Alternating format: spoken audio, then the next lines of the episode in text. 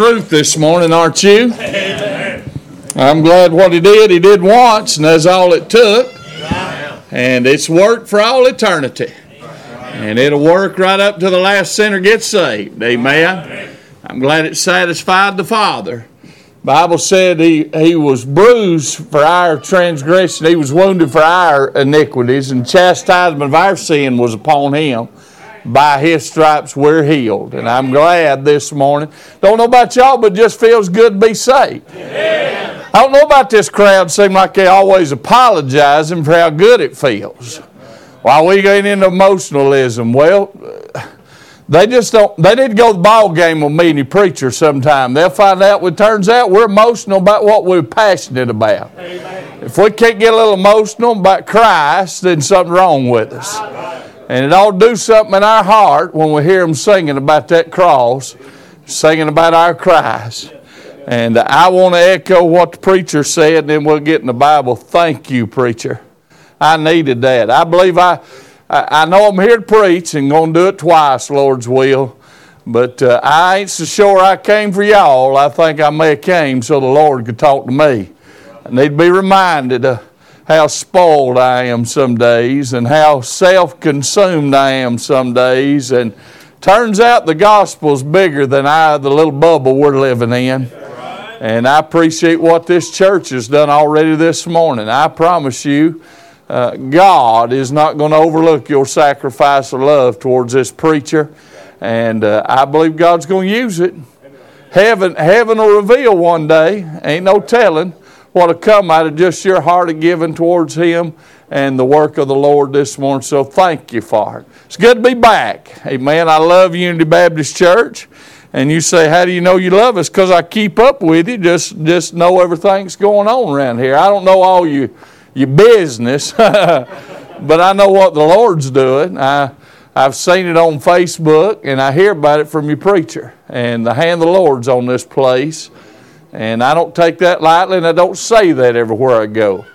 Uh, I learned from Mama all years ago if you can't say nothing nice, don't say nothing at all. And so there's a lot of pulpits I just keep my, my mouth shut in. but I can say plenty nice about this place. I appreciate the work of the Lord here in Mayfield, Kentucky, and how the Lord is growing His work and excited about it. And uh, I appreciate that when y'all eat, y'all invite me to preach. I pastor a church and hardly ever leave it, but every time I've ever left to come to Kentucky, it's because food was involved. and uh, I'm looking forward to it. Amen. Get your Bibles out, 2 Samuel chapter number 19. And uh, I'll make you this promise this morning. Uh, I'm not an evangelist, so I don't know how they do it, but uh, I talked to Brother Bud and he told me if I was preaching twice today, I could preach one of them series and bust it up. And I like that until I realized the way this one looks like it'll break up. I'm going to give you all the bad stuff this morning. So you have to come back this afternoon for the good side of it. If you won't hear the if you won't hear the feeling good parts, you'll have to come back after your belly's full. But if you just want the, the rough side, just hang in there. We're to get to it this morning. But 2 Samuel chapter number 19, verse number 9 the Bible said, And all the people were at strife throughout all the tribes of Israel, saying, The king saved us out of the hand of our enemies, and he delivered us out of the hand of the Philistines. And now he has fled out of the land for Absalom. Of course, you know already this is the story of King David. His rebellious son has taken over, and David and those loyal to David have left the country and have been once again, as David was very familiar under the reign of Saul, he's hiding out. And the word is came that Absalom is dead. And uh, David and the tribes of Israel are now processing this information that uh, this rebellious king they had been following is dead and, and the, the, the ruling king is out of country. And it said that he had fled out of the land and Absalom, whom we anointed over us, is dead in battle. Now therefore, why speak ye not a word of bringing the king back? And King David sent to Zadok and Abiathar the priests, saying, Speak unto the elders of Judah, saying, Why are ye the last to bring the king back to his house? seeing the speech of all Israel is come to the king, even to his house. Ye are my brethren, ye are my bones and my flesh. Wherefore then are ye the last to bring back the king?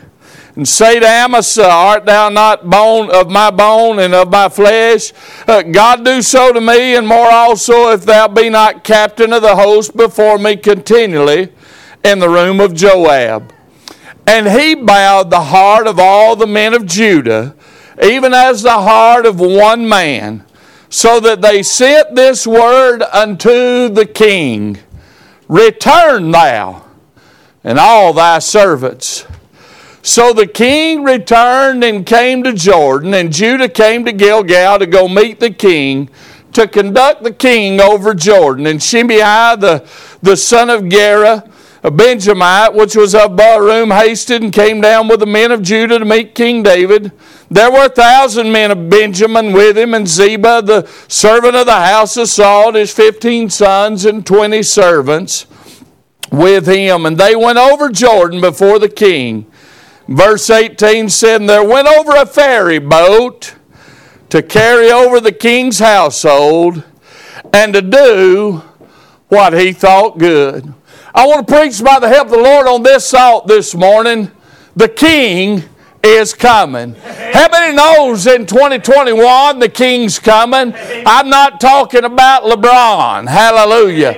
I, I ain't talking about any of these goats they keep claiming we got. I'm talking about the King of Kings and the Lord of Lords. Hey, how many knows that He's still coming back? He left this world with a promise that He shall show come again as you've, as you've seen Him go away. Look that day at those disciples standing on the hillside. Uh, those men in white apparel said, You men of Galilee, why stand you here gazing steadfastly in the heavens? This same Jesus shall doubtless come again. I want to say, I'm glad the Lord has kept every promise He's ever made. And I don't believe He's going to fail on this one. The King is coming. Amen. But here's what I want to preach the king's coming, but what will he find when he gets here? Uh, the Bible said in Luke 18 8, Jesus said, When the Son of Man cometh, shall he find faith on the earth. We find in Matthew 13, he gave the disciples four times, he used the word watch. He said, Heaven and earth's going to pass away, but my word won't. He said, and he's telling them about his coming, and he said, Watch and pray. Watch. For such an hour as you think not, the Son of Man come. Watch, watch. And so we've been given this homework assignment, Brother Ray, uh, that uh, uh, we're to be watching for his coming. Matter of fact, uh, Paul said this when his head was on the chopping block. Uh, he said, I fought a good fight, I finished my course, I've kept the faith. Henceforth there's laid up for me a crown of righteousness, which the Lord, the righteous judge, shall give me in that day, and not to me only. You know, I used to hear them preachers talk about them crowns in heaven and they'd say, Oh, gonna get a soul winner's crown. And I thought, Dear God, uh, mine will, won't even match a Burger King crown for soul winning. They don't nobody seem to want to hear about Jesus anymore. I know some men, hey, every time they stop their car, two people get saved. I knock on 2,000 doors and every one of them saved. Uh, yes, preacher, we attend church faithfully at that church. We don't remember its name with the pastor we never met. But they'll swear they're going to heaven with the rest of us. I thought I, I'll never qualify for that soul winner's crown. And I thought about those martyrs' crown. And Brother Ray, I hope the day never comes, but I, I pray there's something down deep inside me that would say, I, am not backing down and I'm not turning back. I, I, crucify me with Christ. It won't be the first time, but I ain't sure. I'll never face it probably, but if I do, I hope I'd stand faithful. But I ain't interested in getting a martyr's crown. I don't want to die. I thought about all those crowns they preached about, and I thought, I ain't sure I qualify for any of them. Till I read what old brother Paul said. He's talking about, and I thought, Paul, you ought to get a crown. You fought a good fight. You finished the course. You kept the faith. I'm just hoping I get out of here today without messing up. But he said this. He said, uh, the Lord, the righteous judge, was going to give him that crown. Not to me only, he said, but to all them that die on the chopping block for the gospel. No, that's not what Paul said. To all them that uh, start 17 churches all over it. No. Uh, uh, to all those that are pastors or evangelists or missionaries. No. He said, There's a crown laid up for me, which the Lord, the righteous judge, is going to give. And he said, It ain't just for me, it's for all them that love his appearing. Can I just say, all you got to do to qualify for a crown in heaven is get up every morning and go to bed every night and say, even so, come, Lord Jesus. I'm waiting on the King to get back and to take me back where He is. I want to be in the presence of the King of glory. All you got to do to get the uh, to get the smile of God on your life is to love the fact He's coming Amen. and to look for Him. The king's coming. We know it to be true this morning. What will he find? I, I'd say to you this morning the same groups or types of people that David, King David, faced on his passage over Jordan. The same kind of people that David found when he was returning are the same kind of people that are going to be here when Jesus returns. Look at a few of them with me this morning. We'll preach till we're done preaching, cut her off, eat lunch, and pick back up again. Amen. The king's coming. What will he find? Number one, I want to say this. He found some were apathetic. Some were apathetic. Now, I didn't know what the word meant either, so you're okay that you didn't know. It means they got cold. Huh? Y'all ain't wanting to be honest this morning, so I'll be the honest one. Does anybody ever get a little cold about that message of His coming? If we just be truthful about it. I mean, there's sometimes uh, they get up here and sing that song about they'll never, they'll never pierce His hands again. They're going to bow and I'll shout and say hallelujah. But there's other times that uh, I'm wanting to check my Facebook status. It just ain't doing nothing in my soul. Sometimes I get a little cold towards it. Sometimes I, I, am like the world. I've heard it all my life, and he ain't came yet, and I know he'll come, but he ain't coming right now. Surely it won't be today. But the Bible said it'd be as a thief in the night. Bible said it'd be in such an hour as you think not. It's already been said you're not going to get a countdown clock or a warning shot. When he shows up, it will be unexpected.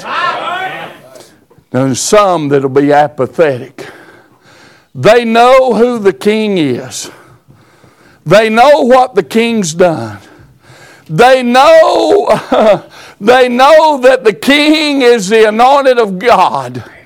They understand the king is the rightful uh, judge to sit upon the throne. But somewhere in his absence, have gotten cold and callous. See, I'm not talking about them this morning. Uh, uh, this is not about them. This apathy deals with us. Uh, did you see what he said? You are of my bone and of my flesh.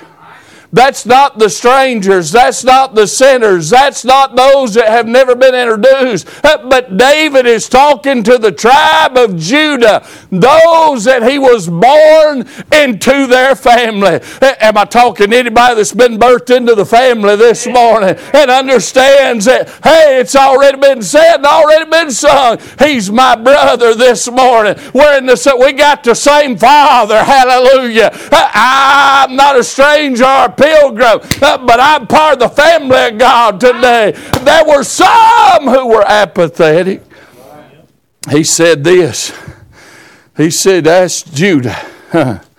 He said, There's all Israel's asking for him.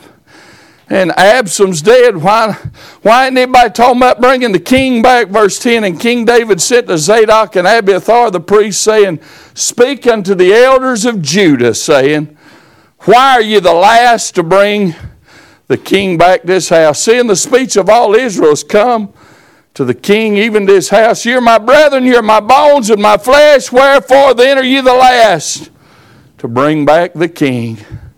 There's some that were apathetic, and they needed to be requested. Huh? Some that were so apathetic, they'd got so cold and callous, that, that while the rest of Israel, you see, all the rest of the tribes were already talking about it.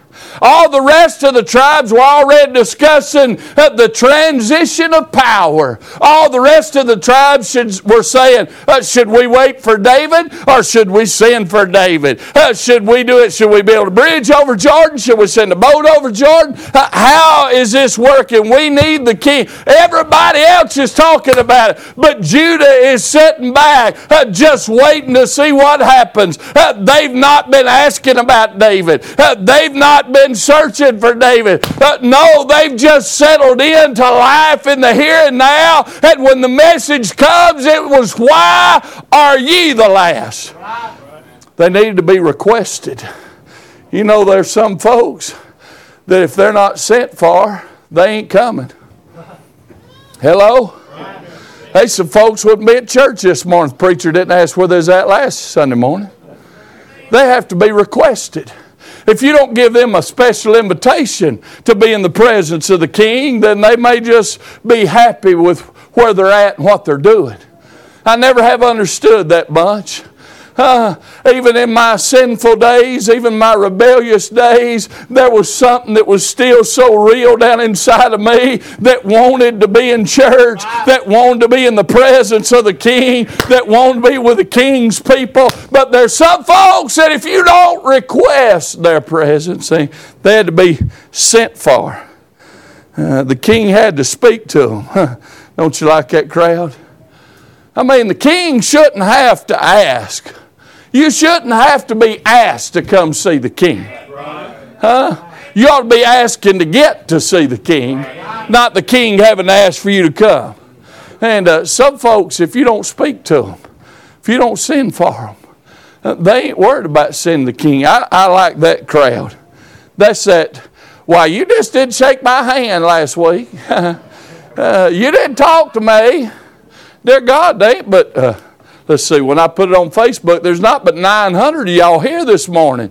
And uh, how's that preacher supposed to talk 900 people for church? Uh, uh, in all seriousness, uh, you do understand that uh, you're not the only one in the house of God. I'm not the only one in the house of God. Well, there'll probably be some of y'all as, as kind and courteous and hospitable, and I mean all of what I just said as the Unity Baptist Church is. Uh, but life happens to us all, and somebody's probably going to have one of your kids get away from you, or your plate's going to drop on the floor, or you're going to spill your drink, or you're just going to get busy with what's there, and you're liable to let let me drive all the way back to Lebanon having never spoke to me.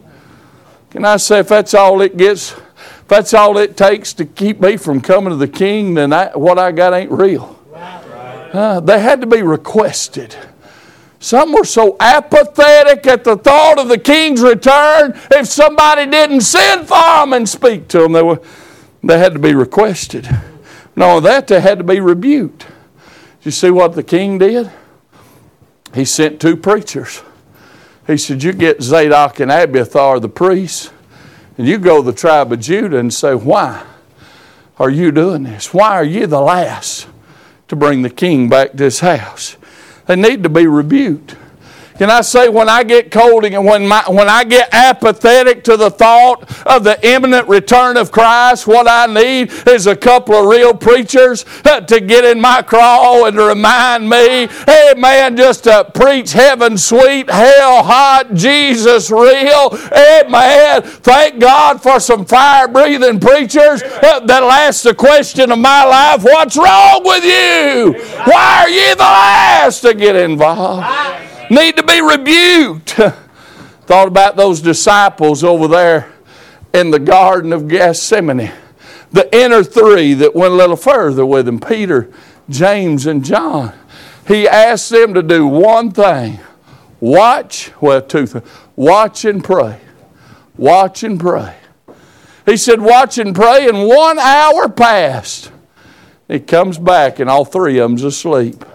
If that's not getting apathetic. Jesus had just told them, He washed their feet. He said, I'm going to be betrayed tonight. I'm fixing to get on the cross. Peter said, I'm going with you. He said, No, you're not. You're going to deny you ever knew me three times before this night's out. And, all that, you understand all that took place that night at the Last Supper, we call it. And, we see that scene unfolding. And you would have thought those disciples who were in tune with the heart of Christ, they understood the ministry of Christ some degree. You'd have thought if anybody would have set up and prayed in the garden, Peter, James, and John. Remember, they've been to the Mount of Transfiguration and saw him in his glory. I can understand those that have never seen the glory of God. But for those of us that have, and we already have today, that have seen the glory of God, uh, we ought to be the ones that are watching and praying for the return. But even with Jesus saying, Could you not watch with me one hour? One by one, they fell asleep. Oh, and it's the same way with these men of the tribe of Judah. They're having to be rebuked. Jesus had to get on to those disciples, and, and David's having to send two preachers to get on to the tribe of Judah. Uh, they ought to have been the ones. If anybody should have been praying for a miracle in the absence of David. It ought to be the ones that are bone of his bone, blood of his blood, flesh of his flesh. They ought to have been praying for the miracle of the safe return of the king. And he said, Why are you the last? You should have been the one sitting up late at night, rising up early in the morning and begging God for the sure mercies of David. Can I just say in 2021, I understand that every everybody ain't interested in him coming back. But, but those in the house of God ought not allow our hearts to get so cold and callous. We ought to be the ones praying, even so, come, Lord Jesus. Oh, they ought to been praying for a miracle. Uh, they ought to been proclaiming the message. Huh? Absalom had his crowd. Them young punks he had won to his side. He'd swayed with those flattering words. Amen. He made those big promises and won the hearts of the young men of Israel and won them to his side. There's a crowd going around doing that today, by the way. They're not winning them to Jesus. They may put that on Facebook, but they're winning them to their themselves. Huh? That's a whole nother rabbit I ain't running this morning, but uh, amen. But if anybody should have been standing up in the absence of David, in the rise of Absalom and this rebellious, rioting punk crowd, Judah ought to stood up and said, You're calling yourself king, but there ain't but one king, and it ain't you, Absalom. If anybody ought to have been saying, I don't care how the people voted, the Lord didn't ask for a poll, the Lord anointed David. We're still with him. They ought to have been proclaiming the message that there's one king and his name ain't Absalom. But they've been quiet. Eh, matter of fact, when everybody else is talking about the king, eh, they've been so quiet, they're not even talking. I'm afraid we're living in a day and an age eh, when most of the talk of Jesus only happens on Sunday morning and Sunday night inside the four walls of the house of God. But they need to know out there who we believe in and who we're loyal to and who we serve. They ought to been proclaiming the message. I've been praying for a miracle. They ought to have been providing the means. They finally did. The Bible said they, they sent the ferry boat to get the king and his household. They sent a ferry boat. And I just say it like this I, I, I, I want, if, if brother wasn't here, I might preach a little while right here, but I'd feel like a fool in his folly if I tried to speak after that man what he said. But I want to say this as a reminder. That's what you did this morning, church. With that thousand dollars I think you said you was giving, y'all taking him on for support, y'all sent a ferry boat said, We're going to provide the means to get the king. What you're doing is hastening the return of King Jesus. You do understand what he's waiting on. He's waiting on that last sinner to bow humbly and say, Lord, I'm sorry, I'm a sinner. Have mercy on me. And the, before the amen comes to that prayer, uh, we're going to be snatched out of here, thank God. I'm looking forward to that day. And what they should have been doing was saying, David, how do you, what, what do you want? Anything you ask, we're going to provide it because we want the king back. And I just say, if anybody ought to be saying it, it ought to be the church this morning. Whatever you need, King.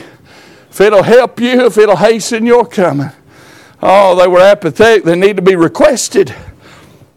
They need to be rebuked. They need to be reminded. Uh, David sent to them and said, You're my brethren. Uh, you're my flesh. Say it, Amasa, you're my bone and my flesh. God do so to me and more also, if thou be not captain of the. See, Amasa had served under Absalom. He thought if he ever saw King David again, he'd be a dead man. And David said, No, no. I ain't coming to cut your head off. I'm coming to make you captain. Look like you was a pretty good soldier to me. I know you're serving the wrong side, but I recognize military prowess. I recognize great. You tell Amasa there's a place for him my kingdom. Uh, they need to be reminded. I thought about this, First Thessalonians in chapter number 5, verse number 1. The Bible said this But of the times and seasons, brethren, you have no need that I write unto you. For yourselves know perfectly that the day of the Lord so cometh as a thief in the night. When they shall say peace and safety, then sudden destruction cometh upon them as travail upon a woman with child, and they shall not escape. But ye, brethren, are not in darkness that the day should overtake you as a thief. You are all the children of light and the children of the day. We are not of the night nor of the darkness. Therefore, let us not sleep as do others but let us watch and be sober, for they that sleep, sleep in the night. They that be drunken are drunken in the night. But let us who are of the day be sober, putting on the breastplate of faith and love, for in helmet the hope of salvation. For God hath not appointed us to wrath, but to obtain salvation by our Lord Jesus Christ, who died for us, that whether we wake or sleep, we should live together with him. Wherefore, comfort yourselves together and edify one another, even as also ye do. Sometimes we need to be reminded. We get apathetic. He said, You're not of the darkness, and you're not of the night. He said, Judah, you're not like the rest of them. You're not of the tribe of Benjamin. You're not of Saul's household. You're of Judah. You're of David's household. And can I just say, I understand we're living in dark days. Uh, I keep saying that as if it's a new thing, by the way. When was it not a dark day? Uh, I'd say it's a pretty dark day when that war broke out that divided North and South Korea. I'd say it's a pretty dark day when twice in our history the entire world went to war. I keep talking about how bad it is right now, but the world ain't at war yet. Could break out, I'll give you that, but uh, we ain't yet. What I'm saying is, in the history of man, there have been worse days than today. You say, I don't know about that. Well, go interview one of them Jews that their parents, grandparents, great grandparents were sent off to Auschwitz and burned alive. You ask them if it's been worse than when your 401k lost 10 points and then gained 40. Hello? Right. It ain't so bad. In fact, I heard somewhere this morning we're spoiled, rotten Americans yeah, right. that are dumping more into sports and hobbies than the gospel.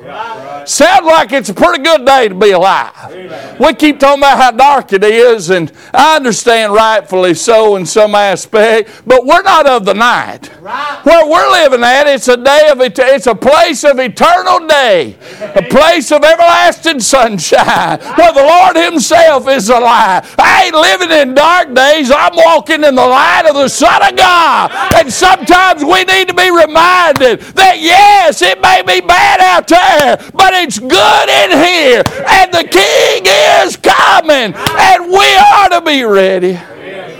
Oh, need to be reminded.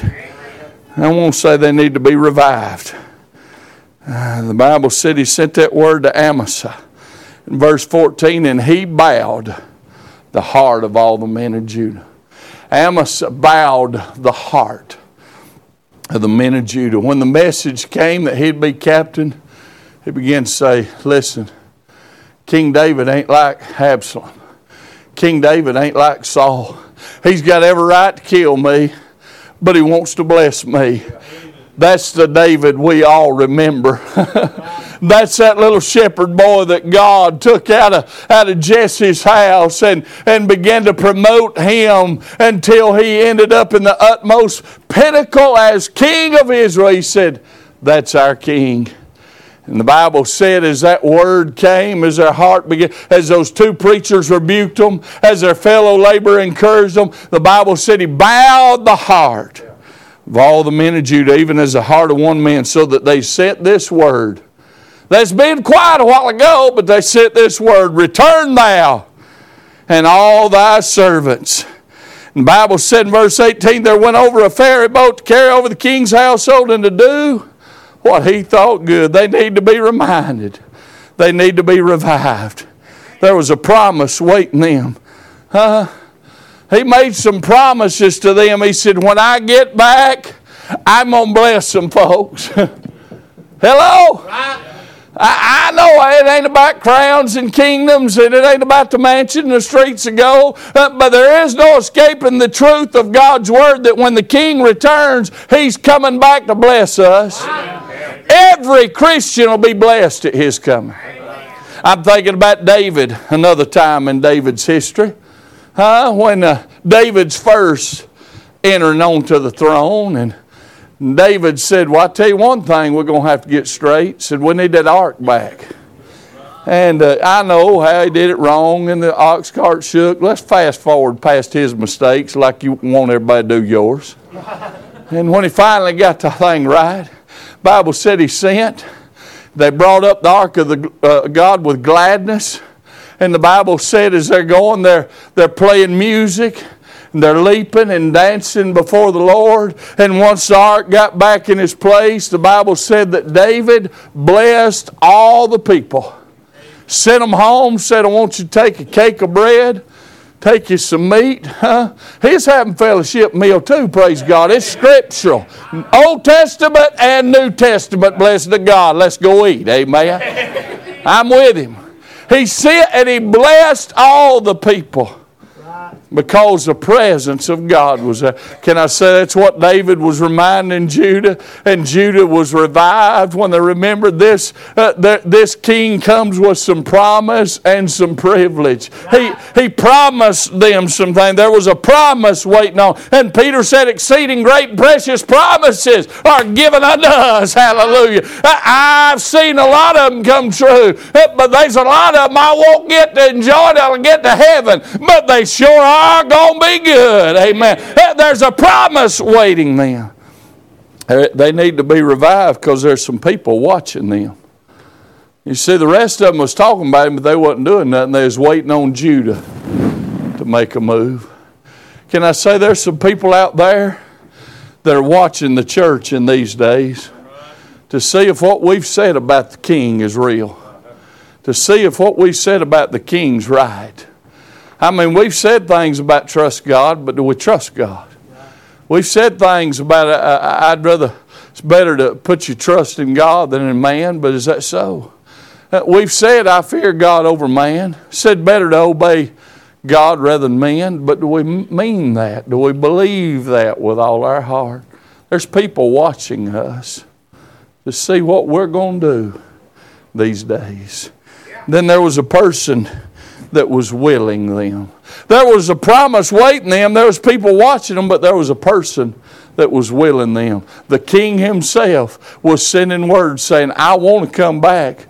Do y'all want me back? Can I say that's what's happening every day? Uh, when you get up and you wake up and there's a stirring in your soul, uh, that's what happens every Sunday when the preacher preaches a message. And, and what we say is that old stony ground, it, that fallow ground gets broke up, and all of a sudden that little seed that was planted years ago starts blooming and blossoming. And, and you came in in a bad mood and you leave in a good mood. And you came in with a frown, you leave with a smile. And you came in with distractions, but you leave with focus. What's happening is the king is reminding you, he's reviving you. He's saying to you, I want to come get you. Do you want to come see me? At the day the church gets to hollering up at heaven, the way heaven's whispering to us and saying, I, miss you. This morning, Jesus is saying, I love you. Jesus is saying, I'm proud of you. Jesus is saying, I'm longing to be with you. Jesus is saying, I, am prepared a place for you. The day we get to talking back to Him the way He's talking to us, He's liable to just snatch us out of here. King's coming. Some were apathetic, some are just cold. The Bible said this the first individual mentioned, verse 16, said, And Shimei, the son of Gera, a Benjamite, not, not of the tribe of Judah. Judah's going out, and this Benjamite said, I won't tag along. Which was of Bahurim, hasted, came down with the men of Judah to meet King David. There were a thousand men of Benjamin with him. Ziba, the servant of the house of Saul, and his fifteen sons, his twenty servants with him, and they went over Jordan for the king. They went over a ferry boat to carry over the king's household and do what he thought good. And Shimei, the son of Gera, fell down before the king as he was come over Jordan, and said unto the king, Let not my Lord impute iniquity upon me, that which thy servant did perversely, the day that my Lord the king went out of Jerusalem, that the king should take it to his heart. For thy servant doth know that I have sinned. Therefore, behold, I am come the first this day of all the house of Joseph to go down to meet my Lord the king. But Abishai, the son of Zeruiah, answered and said, Shall not Shimei be put to death for this? Because he cursed the Lord's anointed. David said, What have I to do with you, you sons of Zeruiah? That ye should this day be adversaries unto me. Shall there any man be put to death this day in Israel? For do not I know that I am this day king over Israel? Therefore the king said unto Shimei, Thou shalt not die. The king sware unto him. The king's coming. Who will he find? Well, there's some who were apathetic. But then I want to say this there's some who were afraid. Shimei didn't show up because he loved David. Uh, Shimei did not show up because he was loyal to David. Uh, Shimei showed up because he was scared of David. He was hoping during this day of celebration when the king was returned unto his house, when the king was returned unto his throne, uh, when the celebration was taking place, and, and when all the praise and, and, and all the party was going on. He's hoping he could get a little mercy. He's hoping he could get a little forgiveness on that day. Uh, can I just say, and it'll blow half of what I'm about to say out of the water, but that's all. There's coming a day when the king's coming, and there's there's going to be some that are going to be falling on their face and crying out for mercy. And oh, can I just say it ain't coming? You say, well, David spared old Shimei. You better read the rest of the story. The last words that he said, This day there's not anybody in Israel going to die. Uh, but one day when, uh, uh, when, when David was leaving out, he told Solomon, he said, Don't you forget what that old Shimei did to me. Right. Boy, you go handle your business. Can I just say the Lord may not kill him when he comes to get his family? When he returns the first time, raptures us out. Oh, but when he comes back the next time, you can believe vengeance is mine, saith the Lord, I will repay. There's some who were afraid. Why is he afraid? Because of his reputation. We don't know a lot about Shimei. His name is only mentioned five or six times in all the Bible. and It's all right around uh, this same story. It's mentioned when David is asking for somebody of the household of Saul that he can show, uh, of Jonathan, that he can show the kindness of the Lord to.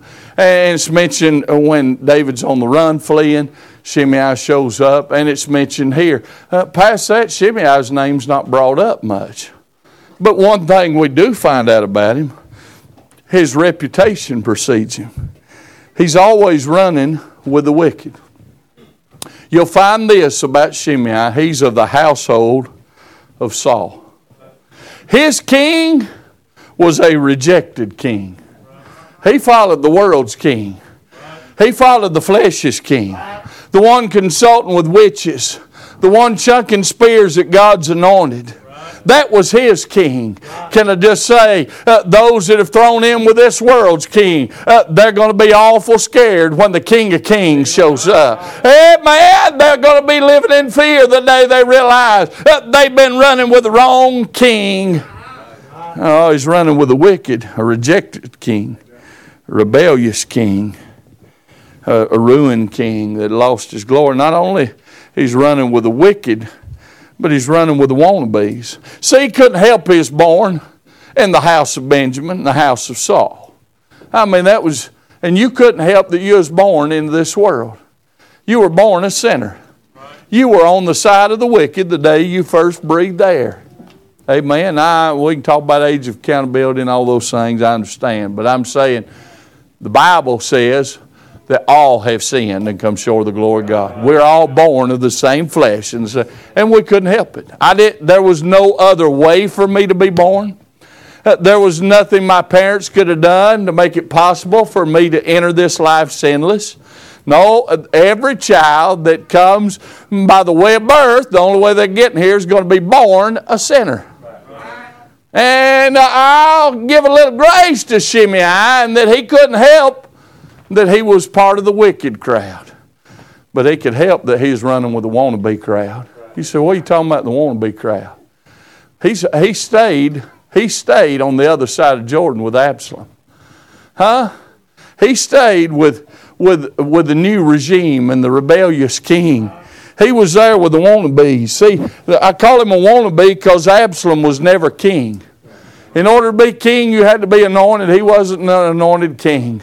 In order to be king, there had to be a transfer of the kingdom, a transfer of power, a crown given to you. None of that happened. Absalom stole a throne, but he was never given a throne. He's just a wannabe. He wanted to be king. Can I just say there's a lot of folks that are going to be afraid that he's coming because they've been running with the wannabes. Uh, they've been following the NFL and the NBA and Hollywood and, and, and Music Row and everybody else that thinks they're king. They want to uh, they want to be the leaders, the influencers, uh, the popular crowd, those that won the heart of the people, uh, those that are putting their face up as, as a picture of what you wish you were and what you wish you had. Can I just say one of these days the wannabes are going to be exposed? Amen. They were no king at all. Hey, they were just living a life of self and they was living a life of flesh, but uh, they weren't king anything. Can I just say it ain't to matter. It ain't to matter in heaven how many touchdowns you had on earth. God's not going to interview us and ask us how many, what was the box score at the basketball game. Uh, God's not going to be, well, He might care how many, what our batting average was in softball if we're playing for the high school team in seventh grade. He might, that might have a little weight, but the rest of it, no, nah, I'm, I'm teasing. I couldn't, I'm fleshly, Brother James. Proud telling on myself. What I'm saying, he's not going to be interested in our stat lines. That's not going to give us any, any clout. It's not going to give us any authority. The only question is going to be asked was you, was you serving the king? Which side were you on? Did you pick Jesus? He picked you. Did you pick him? Or was you on the wrong? He was, he was, his reputation what I'm trying to get you to say he's afraid because of his reputation. Uh, is running with the wicked and the wannabes. Not only that, but his, he was ashamed because of his rejection. If you look back with me a couple pages, you'll find out the real truth about Shimei. In 2 Samuel 16, verse number 5, is David has just begun one of the worst days of his life. Absalom is seeking his father's life, stealing his father's throne, and David and his loyalists are leaving town. And the Bible said when King David came to Bahurim, uh, thence came out a man of the family of the house of Saul, whose name was Shimei, the son of Gera. He came forth and cursed still as he came. And he cast stones at David and at all the servants of, of King David and all the people and all the mighty men were on his right hand and on his left. And thus said Shimei when he cursed, Come out, come out, thou bloody man, thou man of Belial. The Lord hath returned upon thee all the blood of the house of Saul, in whose stead thou hast reigned, and the Lord hath delivered the kingdom into the hand of Absalom thy son. Behold, thou art taken in thy mischief, because thou art a bloody man. Then said Abishai, the son of Zeruiah, I like him a lot. Abishai is my favorite soldier in David's army. All he ever wants to do is cut somebody's head off. Everybody needs an Abishai on there. Everybody, Abishai, Abishai, I don't care how you say his name, you need you one.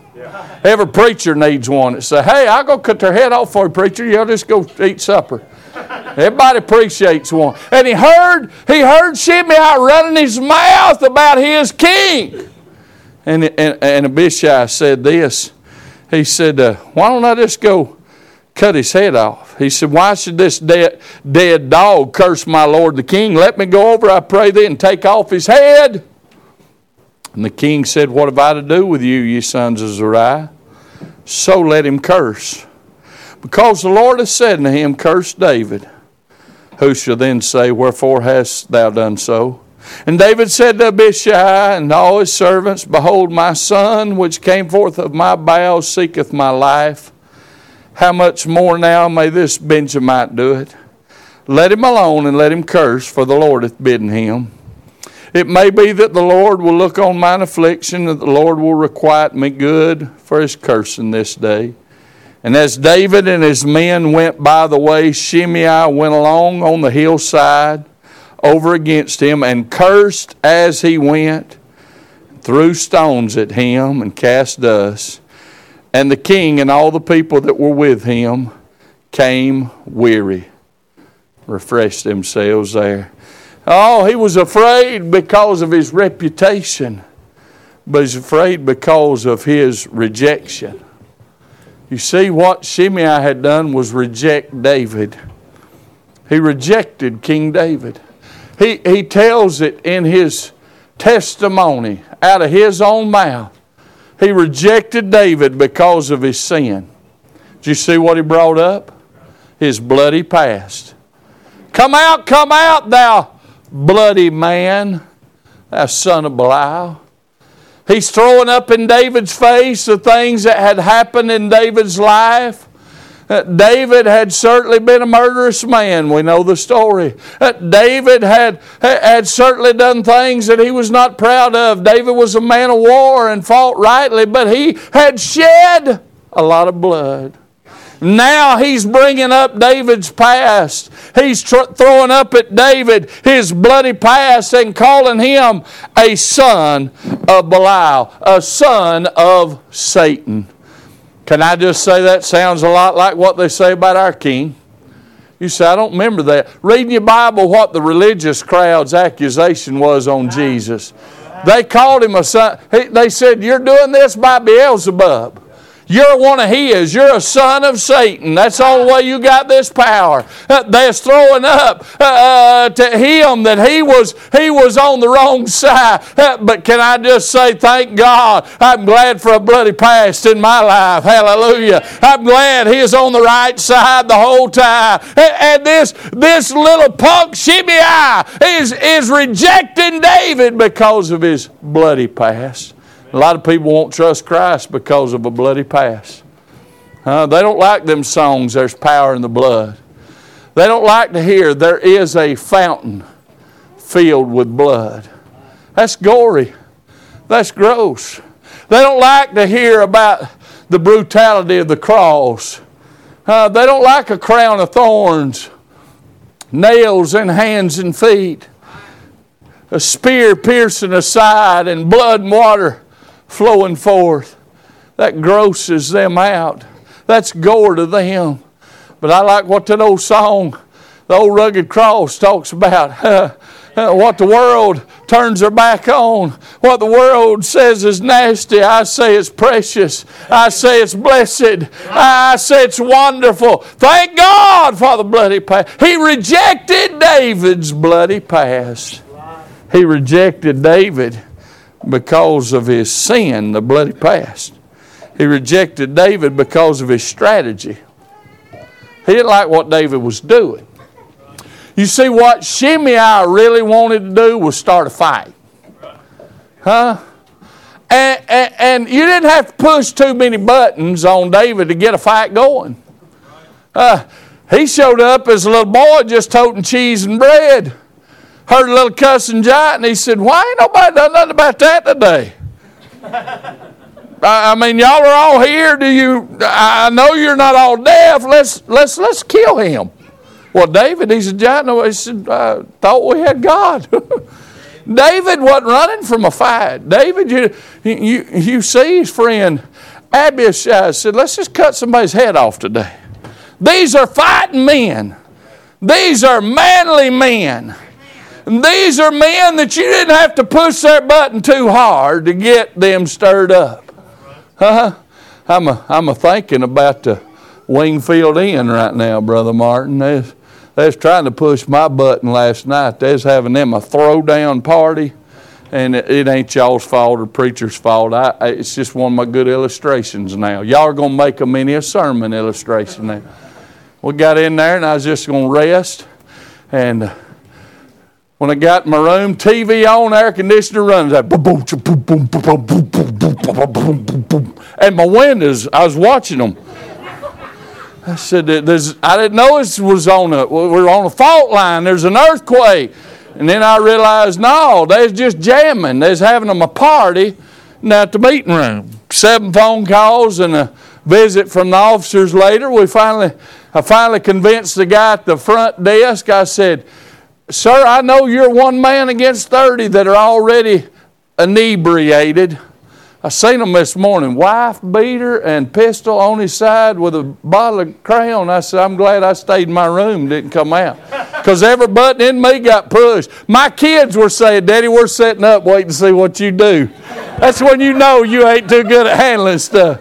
Uh, if you don't believe me, y'all Google Family Baptist Church, Lebanon, Tennessee, and read the reviews. You'll thank me later. And what I'm saying, there's pushing buttons and uh, it don't take much to get you going. I finally convinced that fellow. I said, I know how to shut a party down. I know you're one against 30. He said, How? I said, You got access to the breaker box, don't you? I said, Radio ain't going to work when you cut the power off. And it got quiet.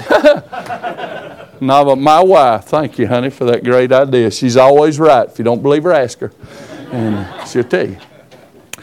What I'm trying to say was something about David. Hey, you just had to push his button. And Shimei is pushing the button. He's cussing David. You don't cuss David, he'll cut your tongue out and kill you with it. He's cussing David. He's throwing rocks. At, he's calling David names. Because he knew if he could get David to stop doing what David was doing, that in just a little while Absalom and the armies would be there and they were there was more of them than there were with he he knew he couldn't whip David. Shimei didn't have any vision of grandeur where he thought he could he could whip David, but he knew there was some coming that would be there soon enough that if he could hinder David, if he could slow David down long enough, uh, that David uh, would be stopped from escaping and the kingdom would change hands. He did not like David's strategy. He wanted David to fight. He wanted David to get in a war war. He wanted these two kings to duke it out and see who come out on top. He was doing everything he could to mess up David's strategy. He didn't like David's strategy. Instead of fighting, David was fleeing. It's been said this morning Brother James, I don't understand. I don't understand. I, am not God. My thoughts, not His thoughts. My, I don't understand why He tolerates some of the things He does, why He allows. I know all things work together for good, and I know His way's right. I trust Him. I don't pretend to have a better plan than God, but I don't understand. And there's a lot of people who don't trust the King because they don't like His strategy. They'll say things like, if your God was real, this wouldn't happen. Uh, I seen one on the internet. I know her too well. Friends with this family. She lives one of the most fleshly, carnal, wicked lifestyles. But if something goes wrong, she'll say, Now I'm calling all prayer warriors. I thought, well, if they answer your call, they in a bad way.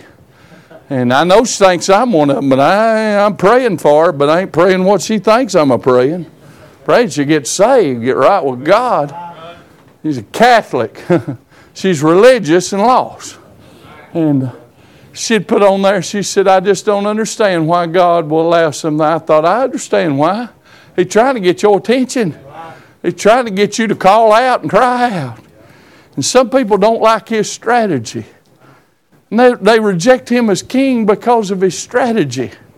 He don't fight. He's humble. He humbled, David humbled himself instead of handling himself. By the way, you'll never find David. David doesn't fight against God's people. Even when they're wrong, David don't fight. He fights God's enemies, but David wouldn't fight his own enemies. He run from Absalom. He fled from Saul. Every time you see David, if it's a fight with God's people, he said, "No, never mind about that. God will handle.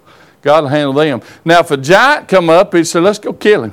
Philistines show up and they say, hey, there's up against them one time, what but three of them fighting, and there was several hundred of them in that valley. And David said, sound like, uh, sound like odds are in our favor, three of us against a thousand of them. Let's go whip them on. They did. He's not scared of a fight, but he's not going to fight God's people. Do some of us some good to learn to be more like David. He, his strategy, I'm trying to uh, he, he rejected him because of his strategy. He rejected him because of his sovereignty. He wasn't going to accept his kingdom. He did not want David to be king. He said, You're not the king. That's what he literally told. He said, The Lord has taken, you stole it from Saul. No, he didn't. God sent Samuel to the little shepherd boy, poured that horn of oil out over his head. God picked David out of the thousands of Israel and said, You're going to be my king. Was never David's idea. Never, never did David ask for a throne. Never did David ask to be anybody. David was content being a shepherd boy and watching his father's sheep, but God seen his dedication, his heart, and his service. But Shimei said, You're not the king. Said, I'd rather have Saul, but if I can't have Saul, I'll take Absalom, but it's not you. Can I say this world's looking for everybody but Jesus? They'll take everybody but Jesus. Huh? They'll submit to every authority but Jesus. They're on every they're, they're, they're, they're, they're willing to bow to everything but Jesus. He rejected his sovereignty. Some were afraid because of their reputation, their rejection. And lastly, he was afraid because of his reaction. We read it already this morning.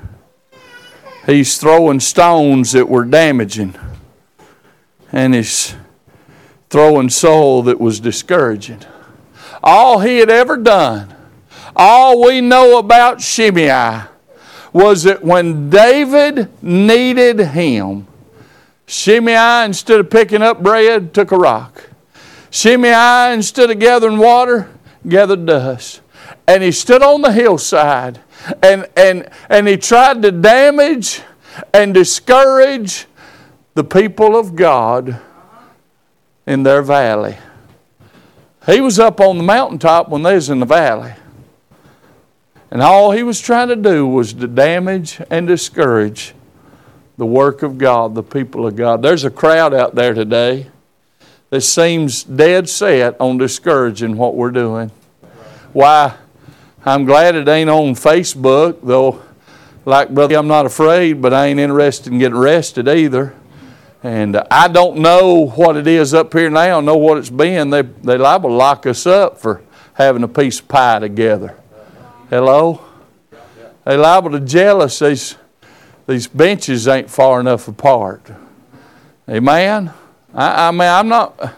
I'm not making. I'm not so stu- uh, uh, ignorant. I'm trying to be nice, but this thing's been real and it's been damaging. It's been hurtful. It's been awful.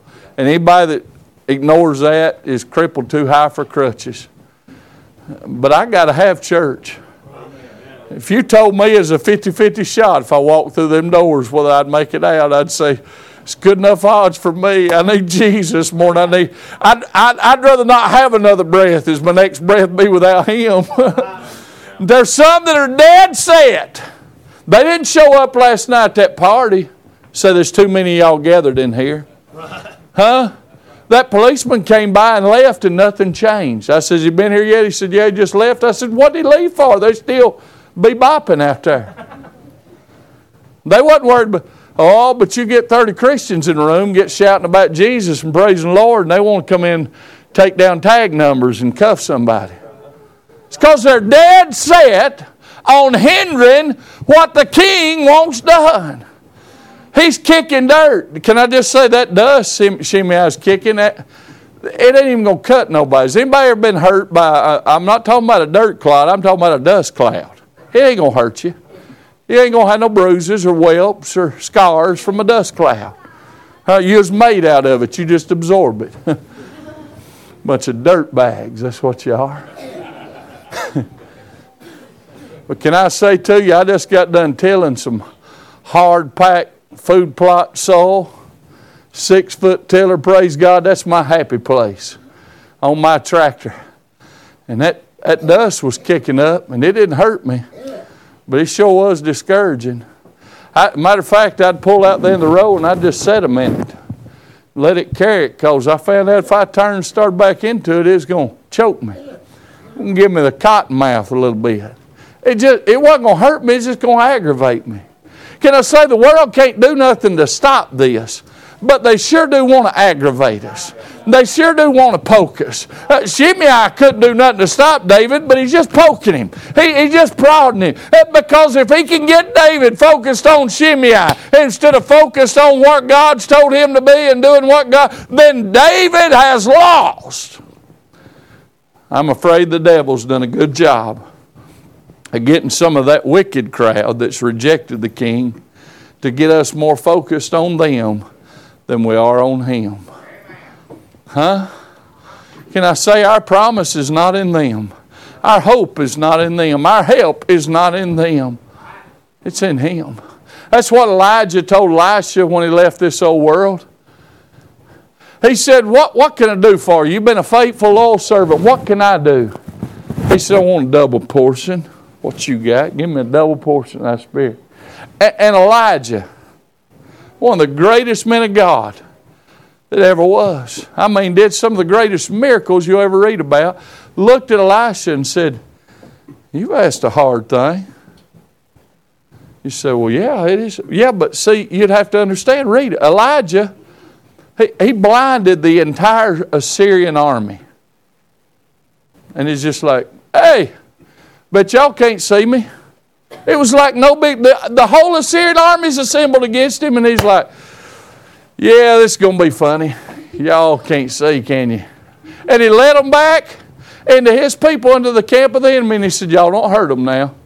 We're going to treat them nice, even though they'd have killed us. Uh, Elijah, I'm talking about the one that stood alone on Mount Carmel all the prophets of Baal out there slashing and gnashing and cussing and curling and hollering and hooping and dancing all day long with a dry altar begging God for just a begging their gods for just a little spark to get their sacrifice consumed. And Elijah, and I'm convinced, people, people try to super spiritualize things. I think he's just messing with them. He said, Go get all the water you can find, bucket after bucket dump it on this thing. Said, This is too easy. He said, Dry wood, well, you might accidentally get a spark. He said, Let's douse this thing. Let's get it, let's put it in a pond. Dig a trench, pull it up. He said, Then we'll talk, my God, because this is too easy for him. And a little 60 some odd word prayer. Fire from heaven that burned up rocks. I've never seen that. A fire so strong it burned a rock up, but it said it lapped up the the, the water, the wood, the sacrifice, and the altar. That's his God. And he never wants, he's laughing at them. While they're cutting themselves, he said, I think your God went to the bathroom or something. He ain't around here. He, he don't seem to be listening. Maybe, maybe you need to cut him instead of cutting yourself. See how that works. You know, he just he just play, he never said that's a hard thing. But when Elisha asked for a double portion, he said, Boy, what you asking me for? This is a hard thing. It's a hard thing. Eh, eh, eh, by the way, who defines what that is? God never said it was a hard thing. Is it harder for God to make an elephant or a mouse? You try it and see which one was harder for you. I can't do either one, so they're both pretty hard. But nothing's too, is anything too hard for the Lord? For with God nothing shall be impossible. What I'm saying that day, he said, but he said, Nevertheless, if thou see me when I'm taken away, shall be so. He said, If you see me, you're going to get what you ask for. See, all his promise and all his privilege, all his hope and everything he asked for was tied up in one simple commandment. Whatever happens, just see me. That day when Elijah saw Eli- when Elisha uh, saw Elijah leave out of here, the Bible said there came down a chariot of fire, a whirlwind, and a chair and horses of fire.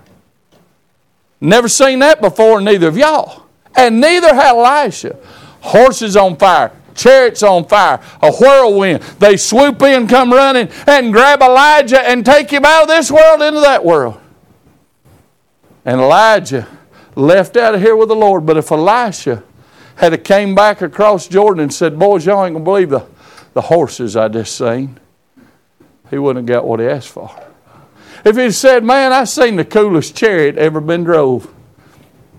If he'd have said, Did anybody catch the whirlwind? No, when all that was taking place, his focus was on Elijah. He couldn't let the whirlwind distract him. He could the chariots of fire and the horses of fire. He couldn't get his eye. He had to keep his focus on the one that his promise was in. Can I just say there's a lot of whirlwinds and fires going on around? But if you'll keep your focus on Jesus, hallelujah. If you'll keep looking for and anticipating the return of the King, you won't have to be afraid at his coming. I want to say this and I'm done. I want him fool point three. You'd do us all good to learn to handle our Shimei's like David did. You know what his answer was when he was faced? And, and does anybody not think that Shimei was a great nuisance and an aggravation and just a real all around jerk? does anybody like him? I, I don't think so, and I don't think anybody did that day.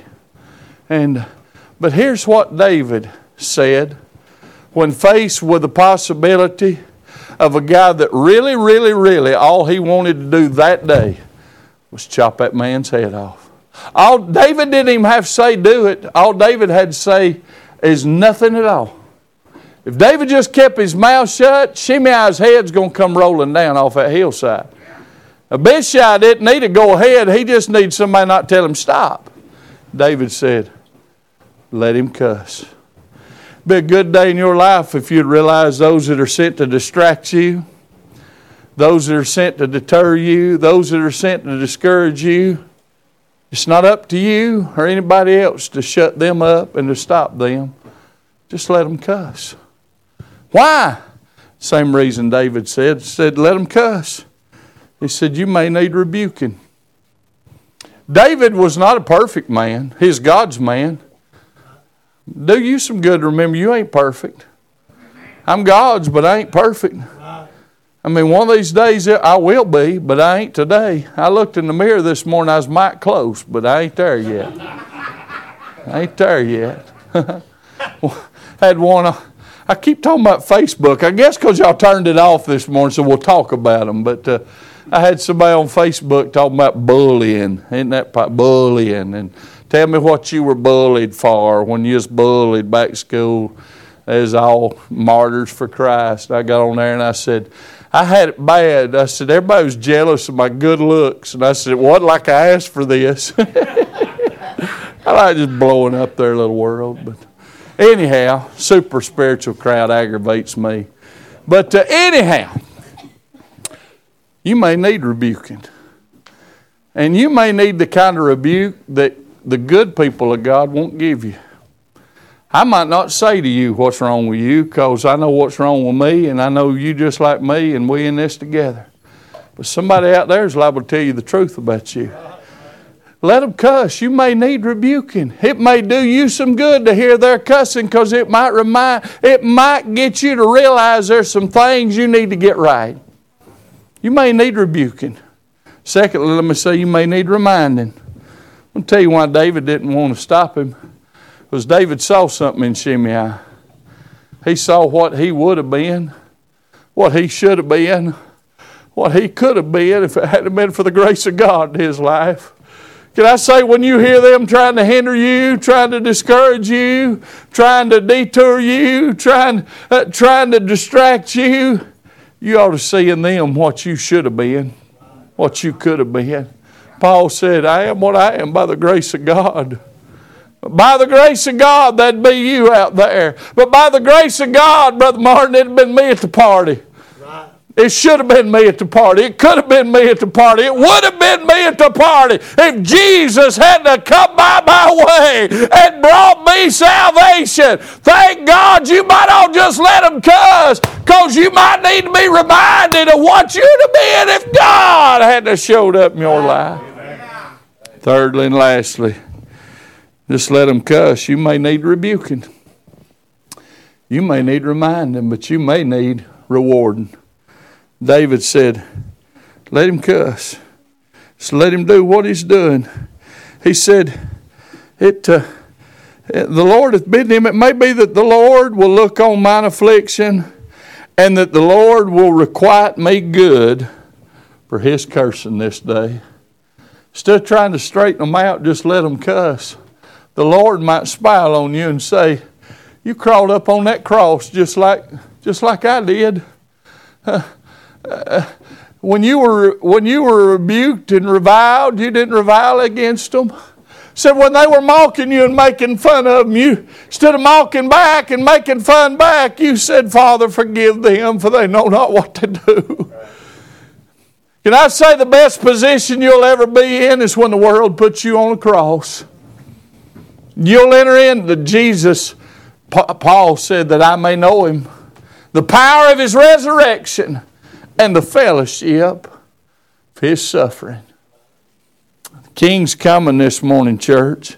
Ain't you glad of that? Amen. King's coming. What's he going to find? There may be some this morning you've gotten apathetic. The truth of God's Word that Jesus' imminent return could happen at any time you're getting cold and callous. You can tell where your treasure is, there your heart will be also. Missionary friend told us this morning. You'll know how you really feel about the king by how you're acting, what you're doing, what you spend your time with. Maybe you've gotten apathetic. Over the years, you didn't quit believing it. just quit getting it. Judah did not not want David. They didn't reject David. Why, if you'd have polled, if you'd asked for a show of hands in the tribe of Judah, how many loves David? Every hand would have went up. How many wishes David were here? How many thinks David's a good king? Best one we ever had. Only other one we ever had was crazy. He's chunking spears at people. We like David. He's got the blessings of God. Judah wasn't opposed, and again, they were on David's side. They believed David to be the rightful king. It just got cold. It just got callous. They just weren't doing nothing. They just waiting to see what happened. Afraid churches were filled with folks that believe. They've trusted Christ. They're in the family. But they're not anticipating His coming. They're not awaiting His coming. Maybe you're here this morning and you're going to be afraid of His coming. For if you don't know the Lord Jesus as your personal Savior in that day, be too late. Your sin will be revisited upon you for all eternity. There's a hell that's waiting those that have rejected the true King. There won't be second chances. There won't be do overs. There won't be another turns. No, if the King comes back for his church, and you've been given the opportunity to accept the free pardon of sin through the blood bought sacrifice of the cross of Calvary in Jesus Christ, and you rejected that, there won't be no turning back, doing it again. Be over with. You will have made your decision. You will have decided which side you're on. You'll be afraid. The Bible tells us in that day to be so fearful that people be crying out, begging a mountain to turn over on top of them and hide them from the wrath of God. That's pretty fearful. That's pretty scary. You turn to the horrors of Revelation, they don't compare to the horrors of eternal hell, eternal damnation, eternal separation. What I'm saying to you now is accepted time. Today's the day of salvation.